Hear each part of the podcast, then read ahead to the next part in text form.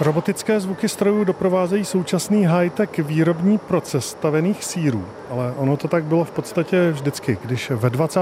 letech minulého století odstartovala v jeho českých vodňanech jejich první výroba u nás, tak šlo také o ultramoderní provoz.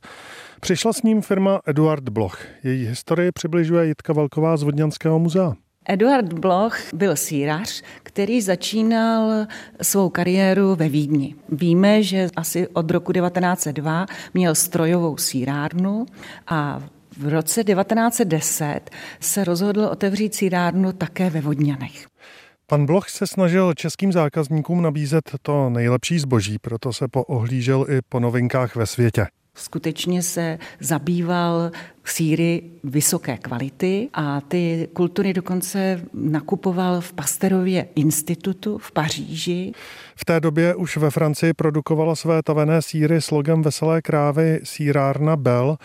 Na začátku 20. století měla Evropa nadprodukci sírů a potřebovala je vyvážet na nové trhy, zejména do Ameriky.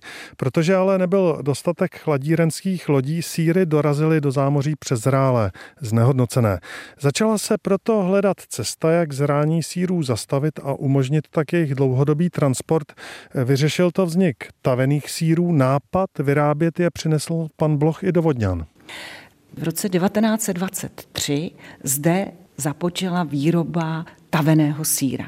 Sírárna zanikla v roce 1930, kdy objekt získala rodina Antonína Stříbrného, což byl autoopravář, kde začal vlastně úplně s jiným podnikáním. Ale tavené síry z Česka nezmizely. Naopak jejich výroba se rozšířila po celé republice a dnes patříme mezi jejich největší jedlíky na světě. Danuše Kopáčková vyučuje na střední škole ve Veselí nad Lužnicí budoucí potravináře a já se jí ptám, jak se prvorepublikové tavené síry lišily od těch dnešních. Ty původní tavené síry vznikaly tavením za účasti solí kyseliny citronové. A tyhle ty tavené síry měly takzvanou lomivou konsistenci. Oni se nedali roztírat, byly prostě tuhé, říkáme jim dneska odborně síry s lomem. Teprve, když se do výroby použili soli kyseliny fosforečné, tak ty mají za následek tu roztíratelnou konzistenci a tam potom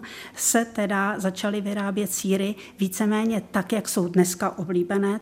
Právě díky těm solím, které se při výrobě používají, tak tavené síry často nemají dobrou pověst, co se týče vlivu na lidské zdraví nebo výživových hodnot. Je to zasloužené nebo nezasloužené?